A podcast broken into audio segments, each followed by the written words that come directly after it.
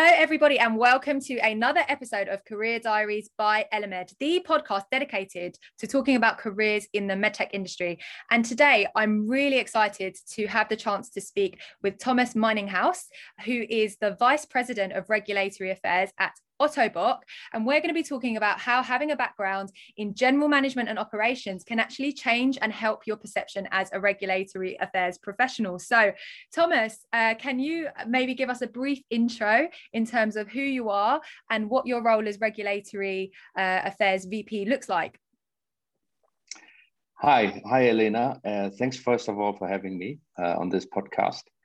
Um, well, I'm uh, my, my, background is I'm a machine engineer um, with a PhD in material sciences, and I'm now in the medtech industry for more than 21 years, uh, in various positions and various medtech industries like hearing aids and the dental industry. And currently, now I'm, um, as you mentioned it, vice president for regulatory affairs at Otto Bock, which is a more than 100 year old leading medtech company helping people gain new freedom of movement. And we develop, manufacture, and distribute prosthetic components and solutions, which we develop in four development hubs and sell in over 260 owned patient care centers worldwide. Mm-hmm. Mm-hmm. Mm-hmm. Very yeah. interesting. And um, one thing, one thing that I have to say, so for, for those of the people who are who are listening and have access to LinkedIn, um, immediately upon checking out your profile, I have to say that you you haven't followed a traditional path into regulatory affairs, um, which is really interesting, and that's why I'm I'm super excited to to have this conversation with you. Um, how did you kind of first you know with a with a background um, in you know machine learning and material science how did you even get into medical devices? Yeah that's that's a funny story.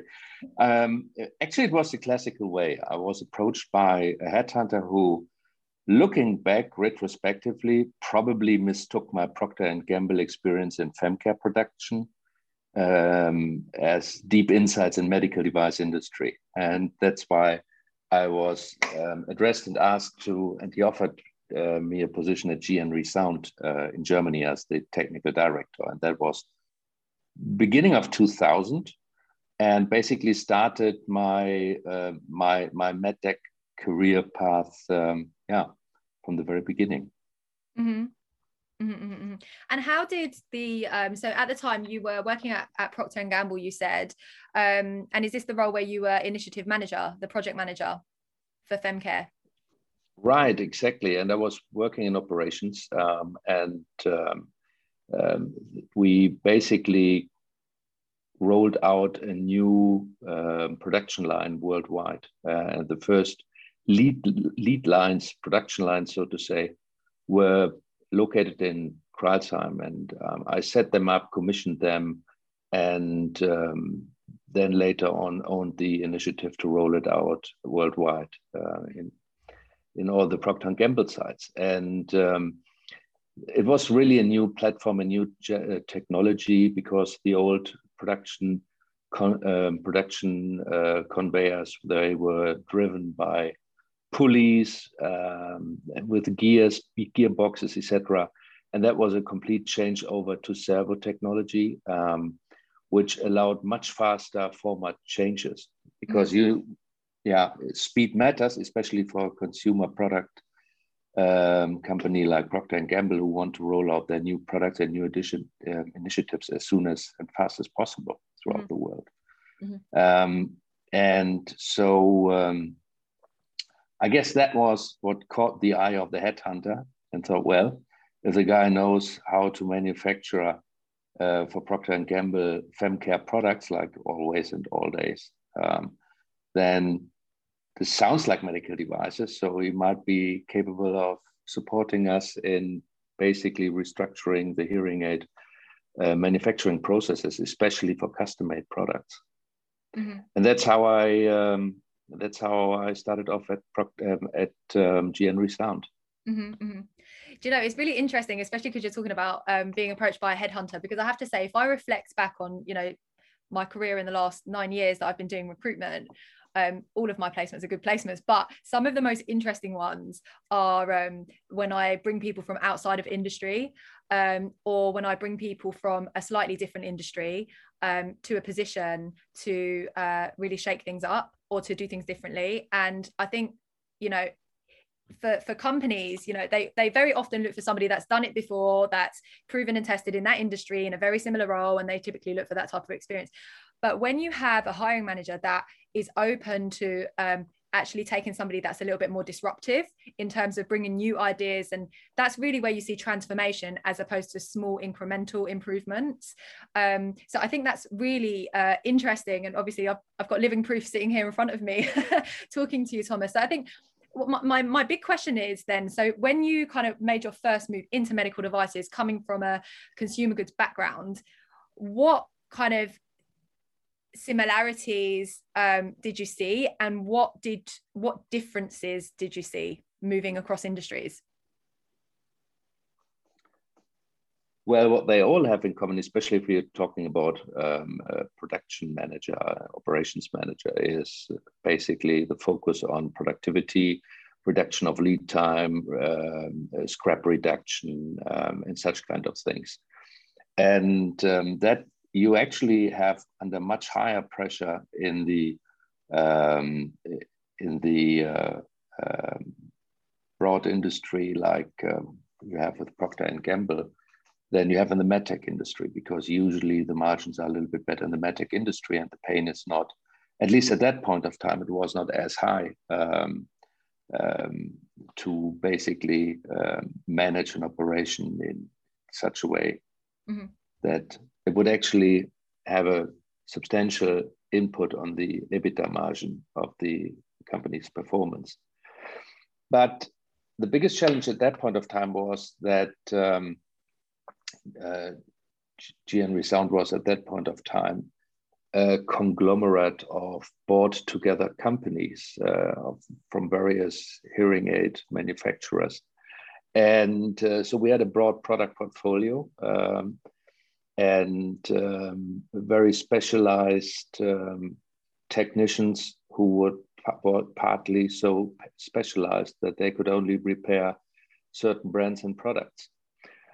Besides that, the, the facility when I started was very not at all suitable for a production site. So when we moved into um, a different location at that point of time, uh, which was also my my uh, part of my job because I was in charge of the supply chain so I uh, managed the um, the relocation. Uh, we basically uh, changed the whole world. We went from one technician repairs a complete device to one piece flow manufacturing, um, which was basically um, we split the work up into different work packages uh, understood and evaluated uh, in detail the volumes um, and uh, the process flow that was needed to fulfill the task. Um, and basically, over the over well, approximately one and a half to two years, we were able to improve the performance of the German organization of the operations from being more or less last on the performance list of uh, GN to becoming one of the uh, benchmark sites. Um, and by doing that and following at the end of the day, the 21 CFR and the site conditions that you also have in the ISO world, um, we were capable of reducing turnaround time substantially from two and a half weeks down to three to five days. Um, and reduced also the overall product quality, especially for the custom made products. And it was, first of all, because I was, and that was one of the challenges in the industry. Uh, I had no clue and no idea about hearing instruments um, and what would be perceived as a good hearing instrument and what would not meet our customers' expectations. So I spent a lot of time with the sales team on the road to travel and to see customers who were usually they took me to customers that were not happy with what we did. And so we we played the good cop bad cop game, uh, and and I took all the uh, I took all the blame rightfully because uh, we in the very beginning we really were not very good uh, and there was lots of room for improvement but this kind of approach was the basis actually later on for a better and much deeper understanding for the market for the customer needs and it helped me also in my in my later uh, professional career when i started to uh, own my own dispenser shops for hearing instruments um, and basically knew exactly how to pick the right suppliers and what to look out for and what not. Um, and um, that was so the challenge was new products, new market, new dynamics, and and uh, a completely different um, how do you call it um, uh, relation management that you have, especially when you talk about medical device custom made, uh, then you have it uh, with consumer products uh, who sell in the millions or even higher numbers. Yeah, and um, and uh, basically my my my first uh, touch points with the regulations were that I understood very soon that all the process improvements and everything that uh, I applied to the operation had to fulfill the regulatory requirements.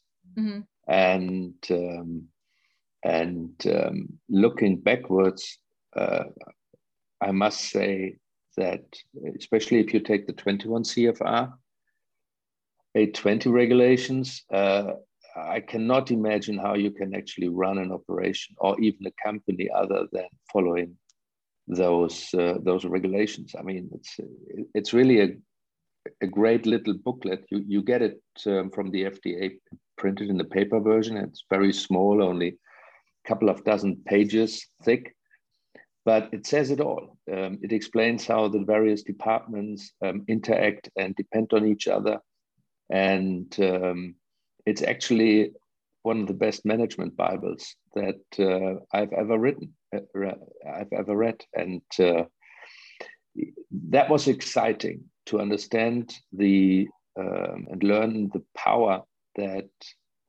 uh, well-defined processes and work instructions actually have.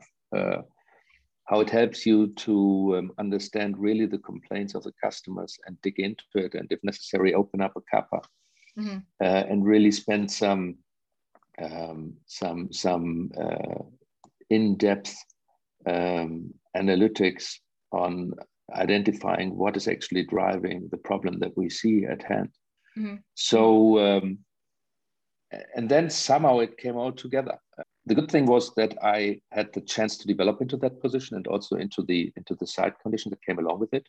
Mm-hmm. Um, but at the end of the day, we basically had the benchmark operation within uh, within GN Resound, and we were so good that against other usual common approaches, we consolidated operation volume in Germany, which is very uncommon. Usually, you outsource to low-cost operation countries, mm-hmm. um, and um, but the operation was ticking like a clockwork, and uh, in 99% of all cases, we actually held the communicated lead times. And uh, we performed constant um, surveys um, asking customer about their satisfaction in regard to service quality lead time and and and. We did mystery shoppings with competitors and evaluated everything from the packaging to the um, to up to the invoice uh, are they are they readable? Are they understandable? Uh, how many pages is it long? Um, uh, up to um, um, to to to repair units that were sent back from some competitors uh, with uh, with a couple of sweets in there, mm-hmm. just for lightening up the mood a little bit. Mm-hmm. Yeah? So we we looked at that. We were open to benchmark ourselves, and uh, we always strive to to be the best and really um, outperform the market here and the competitive and the competition. Mm-hmm. Um, mm-hmm. And I could not have done that without the structure the regulations actually provide you as a, as a framework, uh, because that's really one of the most powerful advantages is it gives you a framework and an orientation. Another example, when you have issues with your turnaround time, yeah, you should better take a look at um, the qualification of your employees. Are they qualified? Do you have objective evidence for that? Um, is the qualification material like the work instructions? Um, is that adequately uh, uh, written? Is it understandable? Yeah? Do the people know what they actually have to do? Um, and and if you really follow it back and if you really drill it open, um, it, it is such a powerful tool, this kind of framework and structure to use, that it is almost unbeatable. That's so interesting because, you know, like I I speak to a lot of regulatory people and non-regulatory people and and sometimes you know like I see this like very clear divide where it's like anything to do with regulation it falls under the hat of the regulatory department. And so like it's not within my remit. Um, it's not you know something that um, I need to really know myself in too much detail. I'll just, you know, ask the regulatory team or expect them to come forward with the information. Um, and I think this is like one of the first times that I'm speaking to somebody that was talking about being in an operation operations role, but really saying that, you know, um, the 21 CFR is is what did you say the management by the best management bible ever um how yeah. how crit like how important do you think in, it is to kind of diversify your knowledge outside of your functional um, i think it's it's vital if you want to perform and do a good job. Um, it's everything you know it's it's all about not thinking in silos but uh, and that's also something that you learn when you deal with the with the with the with the regulations. Um, everything has a cause and effect and every process has a previous process step.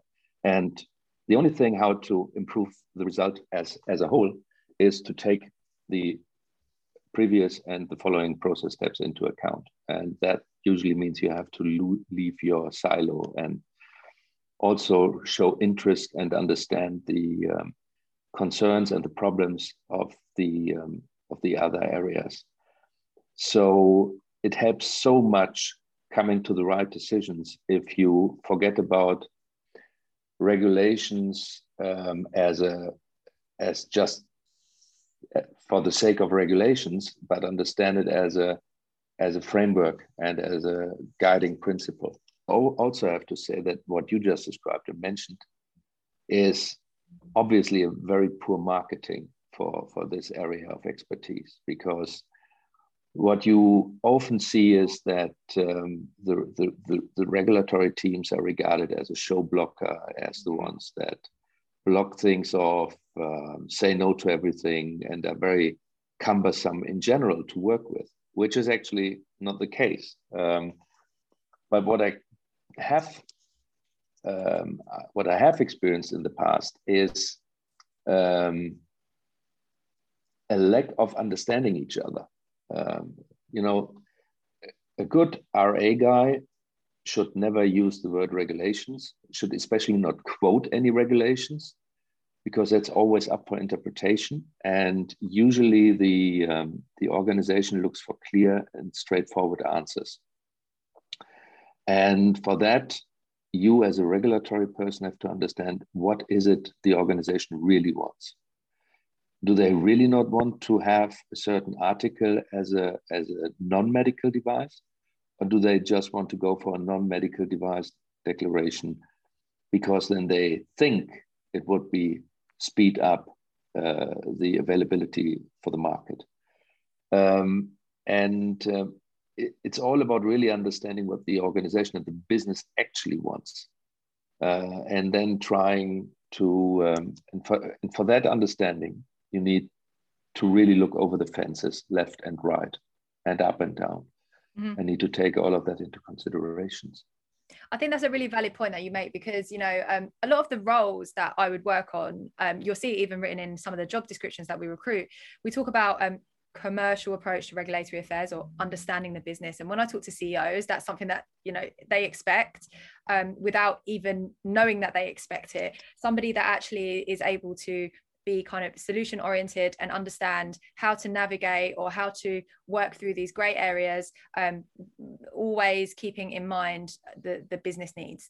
Um, and that's something that you just touched on, which was really interesting. But how can you make that practical? So, for all the regulatory people that are maybe listening to this episode, what sort of key questions or um, things can they do in order to uh, position themselves or to get a better understanding of, of that business need?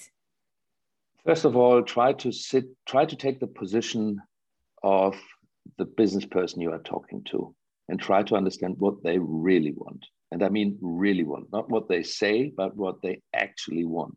And often there is a difference in between the spoken word and the inlaying uh, um, uh, wishes and, and, and, and expectations here. Uh, and that's the first thing to really uncover and to really find out what it actually is. Once you have done that, once you have un- understood what they want, you should actually try to identify how you can do good to the business, how you can resolve the problem. So at the end, it's about selling the benefits. Um, and doing that ideally without quoting any regulations, without um, referring to them, but really trying to look and provide the solution room um, um, that will really do the business good. And that's when you are already, when you have already done the first big step forward. Uh, and regulation, regulatory affairs uh, slash quality management, depending on how the organization is cut, can actually step up to what they really can be, namely business enablers and not blocker. Um, enabling the business, that's the, the, the biggest challenge here. But you can only enable if you've really understood what, what it is the business actually wants so so digging more into that because i think you you already spoke about um, understanding maybe what that business person really trying to understand get to the root of what they want as opposed to what they say they want some people might be listening to this and saying i'm not a mind reader so how can i actually know um, so so what would be what would be your advice on how to actually get to the root of what they want uh, past the words that they say well I, I can only I can only share with you my my usual approach here. I usually try to map everything that I hear mm-hmm. Into a process landscape.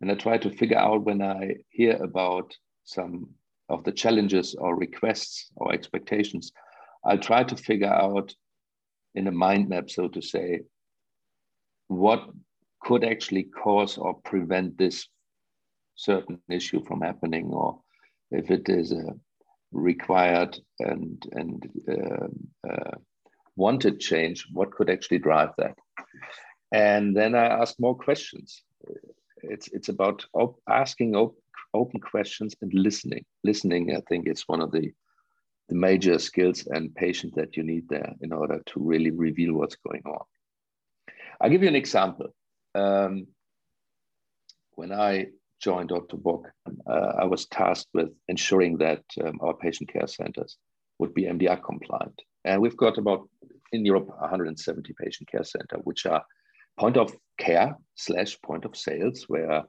CPOs actually sell uh, prosthetics uh, to patients and fit them. Uh, many of them are custom made.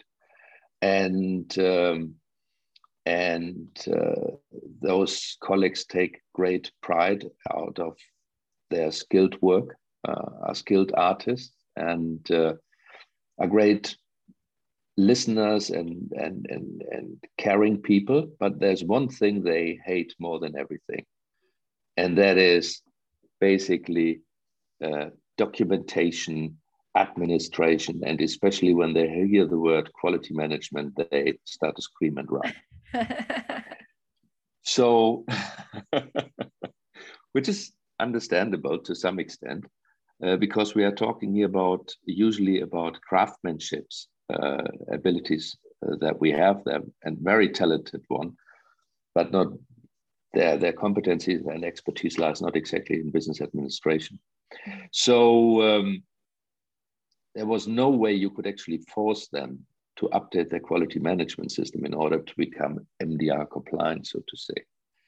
So the approach that we went for was we designed an IT solution, a web-based um, solution, and everyone serves the web, so that should be pretty easy to, to work with. And we called it MDR Suite.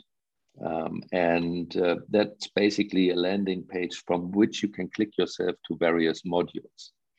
And it starts with the first module, basically, and, and that's called How do I explain the MDR and their changes to my team? Full stop. A presentation package for the local managing directors in the patient care centers who can actually take that presentation and explain to their staff, hey, what is it that's coming, that's lying ahead of us? What do we need to do? The second model contains an animated questionnaire, basically uh, um, um, asking what role does my shop fulfill? There are different economic operator roles, and depending on the operator, um, economic operator roles you are you are fulfilling, uh, and uh, you have to provide different kind of documentation and prepare your organization differently. So once I went through the questionnaire, they actually knew what roles they were uh, taking in. And then we had this third module that contained a brief presentation about the rights and duties of a PRRC, person responsible for regulatory compliance, according to Article 15, um, and a template for the nomination letter. So they could actually sit down with one identified candidate and explain to them what is it that we expect from you Mm-hmm. What are your duties and what are your responsibilities? And by the way, here's the nomination letter. The fourth module provides the work instruction of for the four main processes that needed to be implemented with the MDR. Um, and they were all in um, um, provided in as a Word document so that it could easily be adapted and then later on fit into the local quality management systems. And the last module contained a configurator with which they actually choose the products that they fit to a patient. And this kind of configurator automatically provided the right documentation set, including declaration of conformities, uh, IFUs, um, patient statements, etc. So we made it look really attractive from a look and feel and how to navigate it uh, with pictures and pictograms. And uh, uh, it was so well perceived by our own organization uh, and also the, the sales organization that they thought, hey, that's something we can actually offer to all of our customers and not only our own patient care centers. So, um, how did we get there? because we, re we really try to identify uh, what would actually keep somebody on a in a patient care center from implementing MDR requirements. And that starts with very simple and easy things. Number one, he needs to explain it to somebody and he needs some documentation for that. And then we also, um, the, you wouldn't believe how challenging it is for some to create a nomination letter uh, in Word by themselves. Um, so we provided all that with a very comprehensive Q&A area where we basically collected from all the patient care centers all the questions that came up during the implementation phase, mm. preparation and training phases. And we put together a glossary for all the questions to provide consistent answers. Um, and uh, so the approach that we went for was even though this is a is a regulatory topic on the one hand, we treated and resolved and solved it um, from a business point of view, and try to sell benefit uh, because now you don't have to tell the organization to use it; they will use it because it's so attractive, easy to navigate through, responsive, contains all the information that they need. So uh, that's that describes it actually pretty well um, mm. of how you how you can impact the business from a regulatory point of view. Mm. That's really interesting as well, and that's obviously like thinking outside of the box. It's so different than just like plonking down a you know the, the printed mdr and saying like this is the new regulation and what we have to do but this is making it you know um, more kind of like bite size um, and i think you really hit the nail on the head with easy. I think like anyone will do something if they can see that it's in their benefit and it's easy for them to do. And um, we find that very often um, even with companies that that we're working with you know um, we, we we will provide them you know interview questions to ask to candidates for example you know and a, a scoring template to help them uh, e- score the candidates you know um, and and rate it uh, rate the candidates on a on an equal scale um, because you know otherwise if you speak to a company and say okay well what questions are you going to ask? Or how are you going to do you have a scoring template? It's effort for them to sit there and create it and actually do the thinking. So a lot of the time if you can understand what their needs are and actually the problems that they face and what's as you said preventing them and you give them a solution that's easy to use that meets their needs you don't need to make it um, a mandatory thing to do. They will automatically do it because um, they believe in it and they can see how it's actually making their life easier yeah. I mean it's it's basically you you hit the, the nail on the head. It's about um, understanding your customer needs mm. right? Um, and to make life easy for your customer base. And we took the same approach. We tried to figure out what needs to be true in order to make life easier. Um, yeah.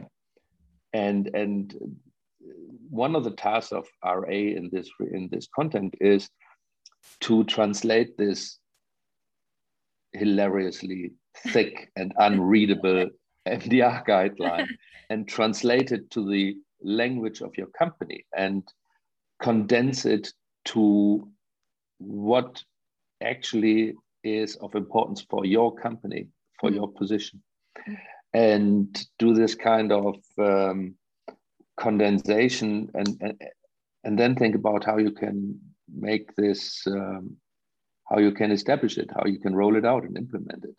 Mm-hmm. And if something is not easy, then it's probably not the right answer because things are not that difficult. Difficult. They are pretty straightforward. Mm-hmm, mm-hmm. And usually, um, when when you you see phrases and sentences and formulations that are highly complex and where you uh, on the third line have already forgotten what the first line actually started with it in that sentence, chances are pretty high that the author of that document and of that sentence has himself not understood what he's talking about. Yeah. Yeah. It's well, all about boiling it down yeah yeah. Is I, I don't is the saying like if if you can't explain it to a five year old you don't understand it well enough yourself.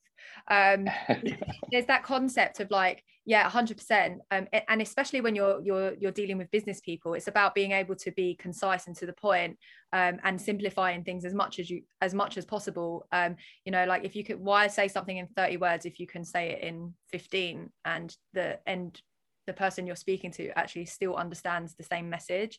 Um, so that's i think that's 100% really really valuable advice. Um, so coming back to this thing of um, obviously in your experience with general management and operations you already spoke and gave a very good example of how to um, talk in provide solutions that are, are are supporting the business. What other tips and advice can you can you give to us? Um, what else can regulatory learn from gen- general management and operations? First of all we already spoke about this choose a simple language. Always strive to be understand understood correctly.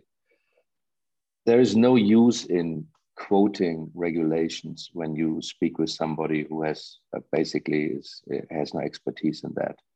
It's it's meaningless. Yeah, you need to understand his language, and you have to be able to translate the regulations into a language that is understood by the by the company you are working for. So that's ground level number one. Number two, really try to understand what is it your um, your business partner actually really wants uh, and most often enough it's not what they say uh, in their opening what it what it actually is they want uh, you really need to ask you know the five why principle you need to ask why for at least three to four times so that you reveal what, what it's actually about. Sorry. And in regard to um, to to to, uh, to general management, um, the, the the biggest advice I can only give, and what, what you differentiate a good general management from a not so successful general management, is that they listen and that they trust. And understand that it is part of the nature, nature of your regulatory and quality team to say no from time to time. Uh, but usually it's about finding solutions that are, and you, very common term in this regard is risk-based approach, right?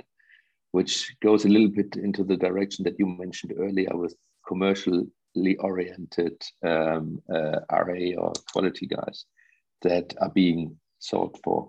Um, you also have to be, sometimes you have to be bold and uh, um, it does not help if you try to drive the car with a cushion, with an airbag, with a safety belt, and that.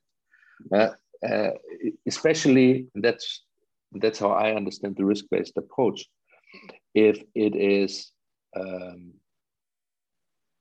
fair and and um, explainable that you leave um, at some point of time uh, uh, certain things out or that you reduce the effort in certain areas. Because obviously, when you have objective evidence and proof that certain things work perfectly fine, and when you have the right tools in place and the right procedures and systems established, um, you can go.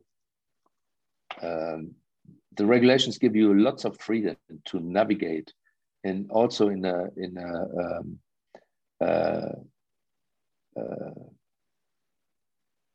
very um, business-like manner through it and to support the business. Yeah. Mm-hmm. mm-hmm.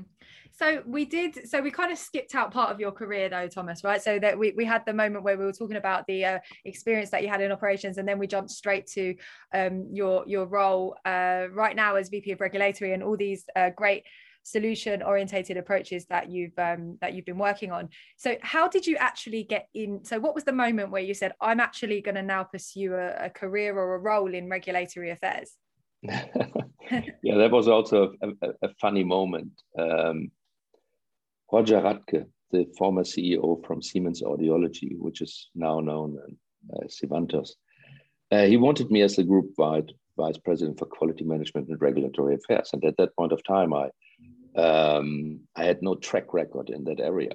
Um, I uh, had been in, in other positions, and I I shared my concerns with him. And I said, Roger, are you sure that you want me? I don't have a track record in those areas. And he said, Thomas, you know the industry, the products, you've run your own shops, and you know how the customer tick.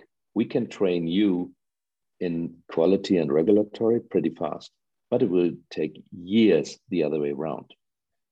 So um, we tried it, and it worked out pretty pretty good actually. And um, he was he understood much earlier than than than I did um, that the, this kind of broader experience, um, this kind of broader general manager and production and operations experience, you cannot replace that by with theories. Um, and that is an actually foundation actually for um, for future decision making processes from a regulatory point of view. Yeah, and I must admit I've applied the same logic a couple of times since then myself. Um, really?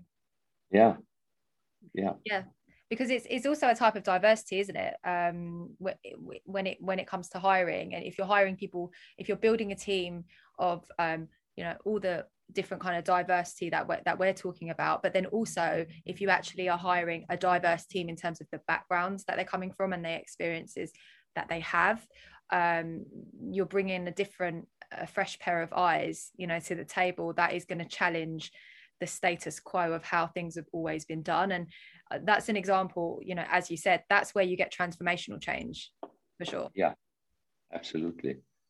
But i'm sure that when you were hiring people thomas outside of like the classic um, box you would have received some pushback or there would have been some risk associated with that no? Yeah i mean you know how it is. Uh, if you are in a hiring process saying no to somebody is the easiest uh, and and uh, the easiest way to go it's saying yes to somebody that requires a lot of guts and is the risk taking approach here, especially if you um, think a little bit outside the box. But here, I look at much more than just the, the mere um, um, educational background. I look at attitude. Mm-hmm. If the attitude is there, and if if we have the right candidate uh, sh- show and demonstrate business orientation and uh, um, also ambition to to uh, in a healthy in a healthy way um, and also openness to collaborate with others then that's already a very first good step forward into becoming uh, placing that somebody um, mm-hmm. on, on a new position mm-hmm. Mm-hmm yeah hundred any literally any day. If you had you know somebody who looks amazing on paper but the attitude is not there or somebody who you know looks okay on paper who has some gaps but they really have the right attitude and the right cultural fit for the company um yeah. you know it's not even a question really is it of kind of where where you go. Um that's really so okay so let's talk about best advice you've ever been given because we've spoken loads about your advice um for, for other people. So what has been the best piece of advice that you've ever been given in your career? The best piece of advice was given by, uh, by an old manager of mine to me who insisted to never go into discussions with pre-formed opinions, stay open. Um, and disregard any organizational uh, boundaries uh, and just look at the processes themselves. And um, stay open and focus on on the business. Always make sure and try to understand what makes life easy for your customer whoever your customer actually is. If you sell benefit and if you if you contribute to make people's life better, then you are bound to be on the right path. Some great advice there. So thank you for that. And it's obviously advice that you're living by, that you've been living by yourself based on some of these examples that you've um, that you've shared. Is there anybody who like particularly inspires you right now? So who who would be your biggest inspiration?